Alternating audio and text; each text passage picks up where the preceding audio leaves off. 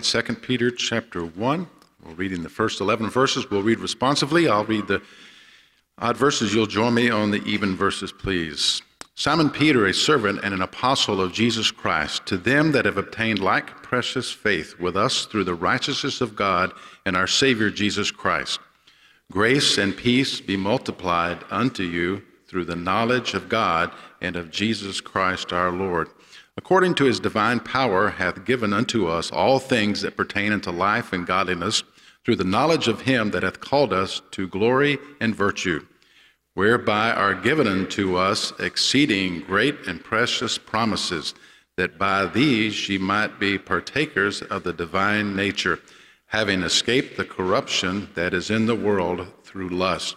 And beside this, giving all diligence, add to your faith virtue, and to virtue knowledge and to knowledge, temperance, and to temperance, patience, and to patience, godliness, and to godliness, brotherly kindness, and to brotherly kindness, charity. For if these things be in you and abound, they make you that ye shall neither be barren nor unfruitful in the knowledge of our Lord Jesus Christ. But he that lacketh these things is blind and cannot see afar off, and hath forgotten that he was purged from his old sins.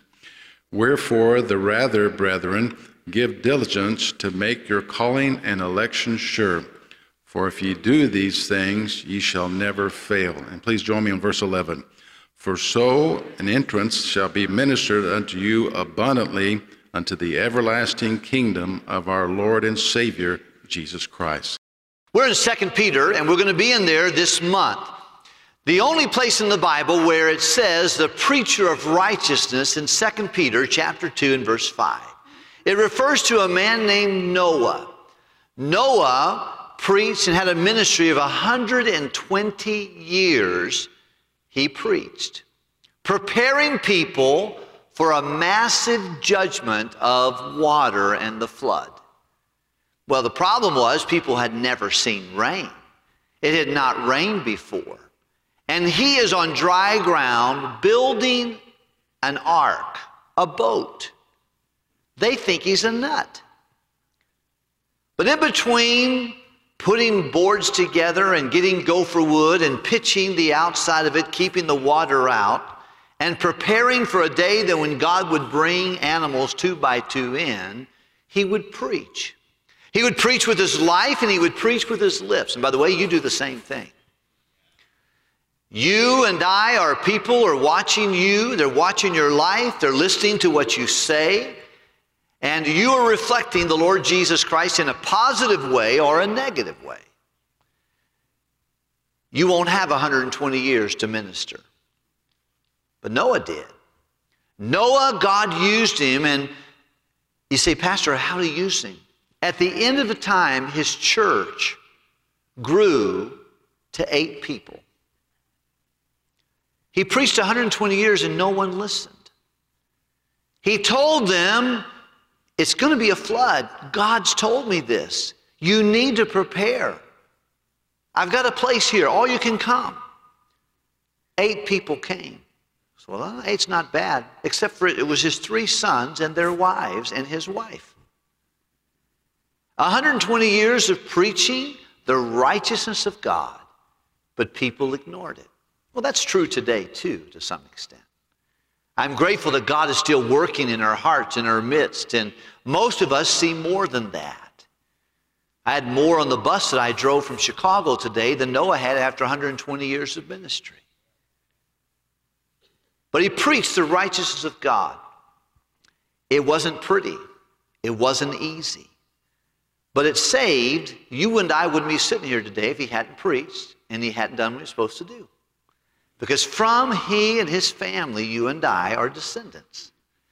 God destroyed the rest of the world because evil was on their mind continually. They did not, they did not want God, but God is always faithful in everyone's life. Listen, you and I, we go out and live like an idiot we're immoral and we're run away from God or we're doing what we want to do, we turn our back on all that God gave to us. You went to City Baptist, you went to Hammond Baptist, you went to Sunday schools and youth camps. All that's invested in you and you go off and do your own thing. Knock yourself out, Spanky.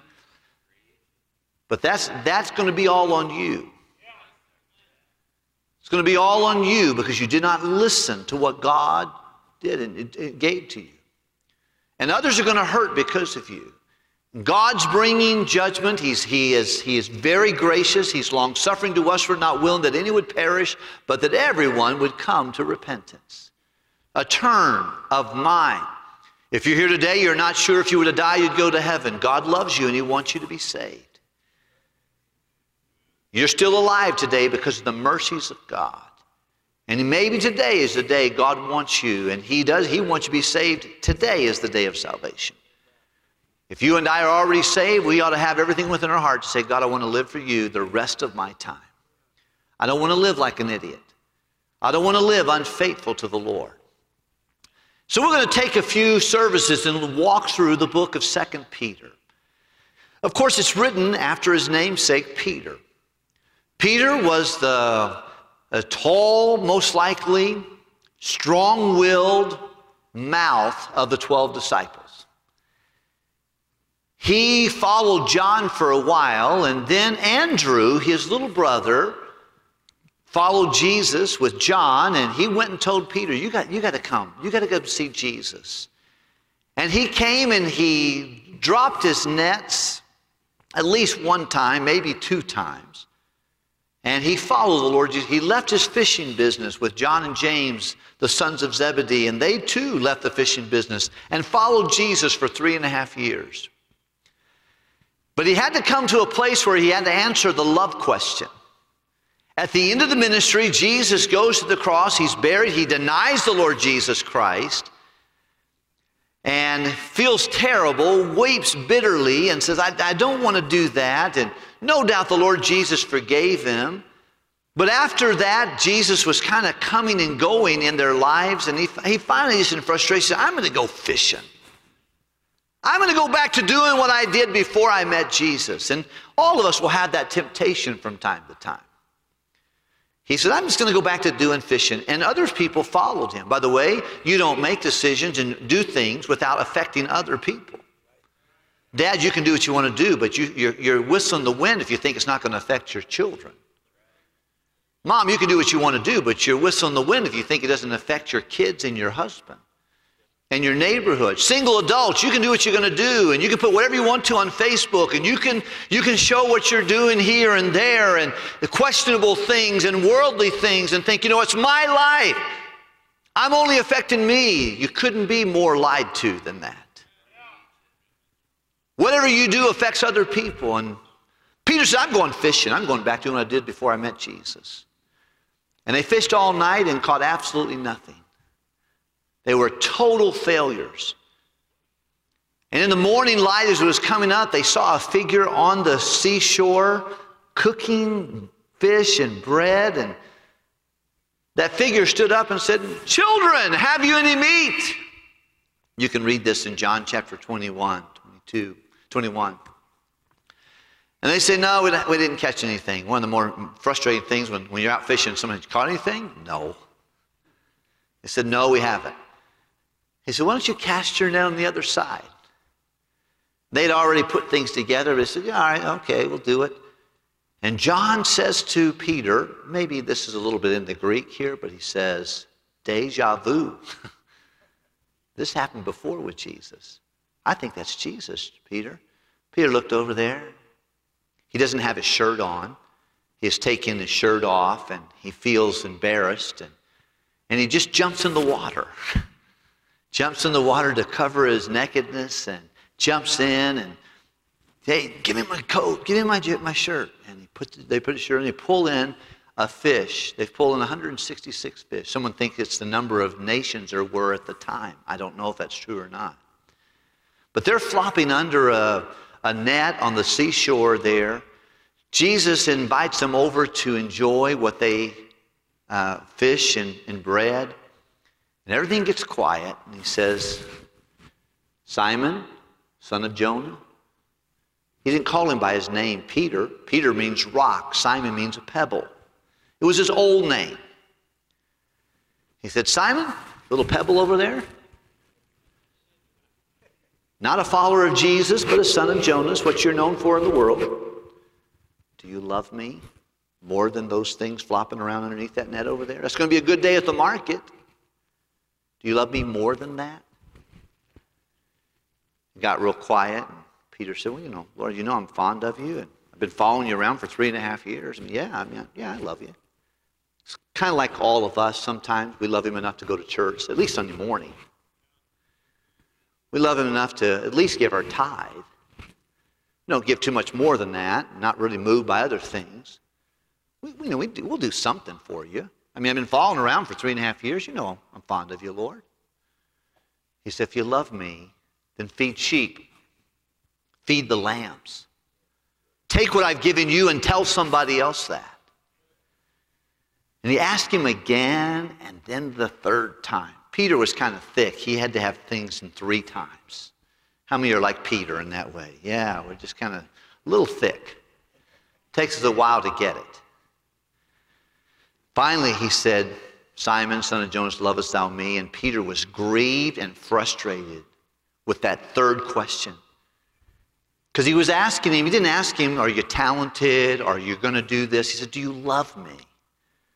It's a good question for all of us to ask, to answer today.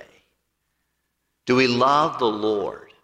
Do we love Him enough to do what He asks us to do? Do we love Him enough to commit? Everyone's commitment level to God can be answered in one word L O V E. Do you love me? Do you, do you love me enough to do this? Do you love me more than, because God has a lot of competition out there. That was the question that he asked Peter, Do you love me? And he was grieved and hurt by that, but he answered correctly. He said, Lord, you know all things, and you know that I agape you. I love you. He said, Then feed sheep. And Peter, no doubt, went to the market that day, cashed in. I don't think he probably did another fishing trip after that. He spent his life telling people about Jesus Christ, preaching the gospel. A few weeks later, he would see 3,000 people get saved in one day. A few weeks after that, he would see 5,000 more people come to know Christ through his ministry that the Holy Spirit did inside of him. And he spent his whole life witnessing to the Jewish people specifically. He was the apostle to the Jews. Jesus professed to him and told him and prophesied, he said, You know, when you die, you won't be dying on your terms. You'll be dying, and another man will gird you. And he, he died as crucifixion, the same way that Jesus died, except for whenever they tell us historically that whenever it came time to be crucified, he said, Would you just flip me upside down? I'm not worthy to die in the same fashion as my Savior. Would you just turn the cross upside down? Let my head hang, my feet go up. And that time is coming for Peter. By the way, it's coming for you. It may not be a martyr's death, but all of us are looking down the barrel of time. That's why the Bible says, Boast not thyself of tomorrow, for thou knowest not what a day may bring. Forth. He's an old man now. I think it's probably why he could sleep very comfortably in Acts whenever he put him in jail and he was sleeping on the night, the next day he was supposed to get killed. They'd killed James, the other pastor of Jerusalem, and they arrested him. And he's sleeping through the night in the jail cell, and that's when Jesus comes and kicks him, push, punches him in the side, and wakes him up. And he was sleeping good because he knew he would not die as a young man. He knew he was going to die when he was old. He wasn't dying tomorrow morning, no matter what they said, because God had told him you're going to be older when you die. But he's getting ready to die, and he sits down under the inspiration of the Holy Spirit of God and writes the book of Second Peter. I want to encourage you to read it this, this month. Read it maybe a few times, listen to it. It's got three chapters. One is an explanation, chapter one. Chapter 2 is an examination to be sure that you don't get caught up in false doctrine and false uh, pursuits. And chapter 3 is an exhortation to tell us to use the gift God has for us and, and to serve Him with our whole heart and to grow in grace and the knowledge of our Lord and Savior Jesus Christ. When you read 2 Peter, you'll see several words keep popping up. The words knowledge He says, grow in grace and in the knowledge of our Lord and Jesus. See, what you know about Christ is a game changer too. Remember, he said to people in Matthew, he said, Come unto me, all you labor heavy laden. Take my yoke upon you and what? Learn of me. So you learn about Pastor Wilkerson, you're going to get discouraged. My wife's been discouraged for 31 years. But if you learn about Jesus, you'll be nothing but encouraged. He doesn't have any flaws. There's nothing wrong there. He does all things well. He's the same. He's consistent yesterday, today, and forever. You'll see the word knowledge. You'll see the word righteousness. That's our theme for the year, preachers of righteousness. You'll see that seven or eight times in the book of, first, of 2 Peter. Because as you get longer in your life, one thing you ought to concentrate on as you age, like Brother Frokie is over here, you need to be focused on righteousness. I love Brother Frokie. I just like teasing him. Everybody likes to tease him. I don't know why. Maybe because he teases us. But as you age, you ought to be focused on am I going to finish my course right? No, Jesus, He's before all things. He's the source of all things. He's the force of all things. And uh, by Him, all things consist. And He's the course of all things. Everything is coming to Him. Everything is by Him. Everything is for Him. And it's coming to Him. It's to Him. You're, you're on your way. Every one of us are on our way to Jesus. Just a few days, you're going to stand before Jesus, and I will too. Won't be able to blame your husband or your wife or your mama, or your dad or your youth pastor. You won't be able to raise your teacher. You won't be able to say the hypocrites in my life. No, no, you'll stand by yourself and you'll answer to God for your decisions.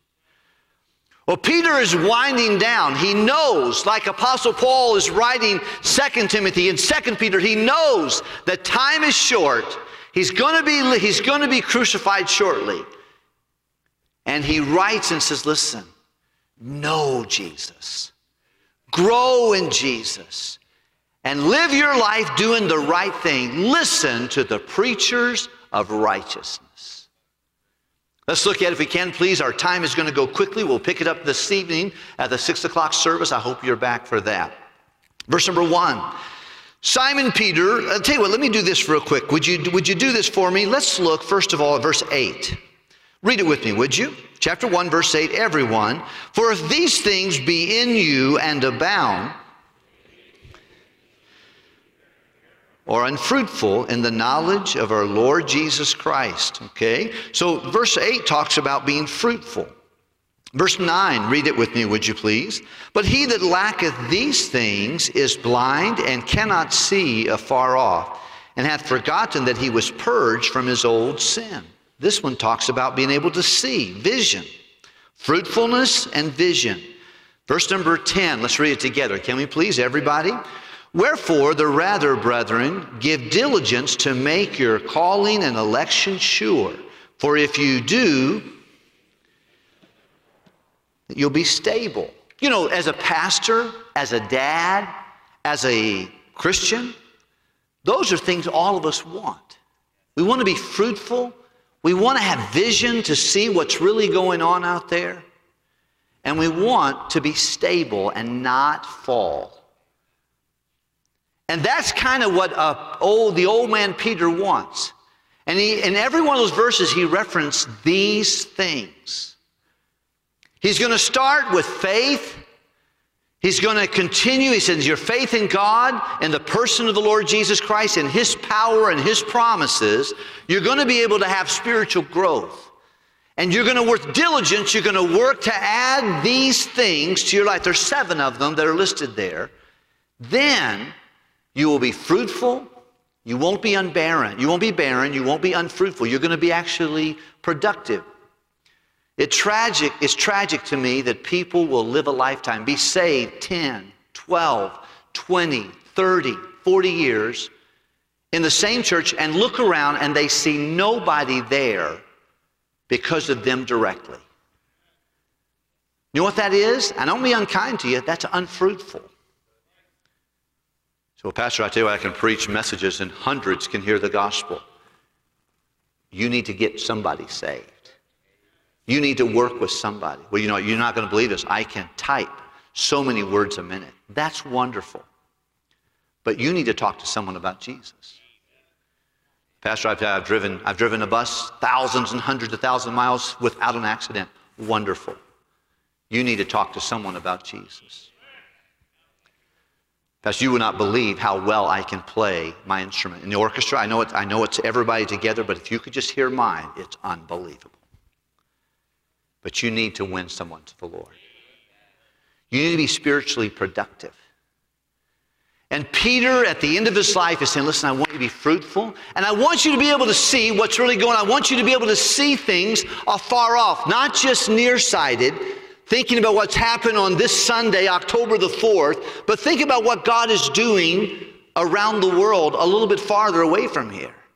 See, Pastor, why do we have to go through those missionary, uh, you know, slides and you keep pushing us to give to missions? Because that's afar off. And when God thinks He's not thinking about Hammond, Indiana only, He's thinking about the whole world. And when you and I get captivated with things that are far off, then He'll get excited about what's going on inside of me and inside of you, in our little world. We get excited about God's big world, He'll get excited about your little world. Had one of her precious ladies, and she was out making visits on the bus route of soul winning with her little boy. I think he's seven or eight years old.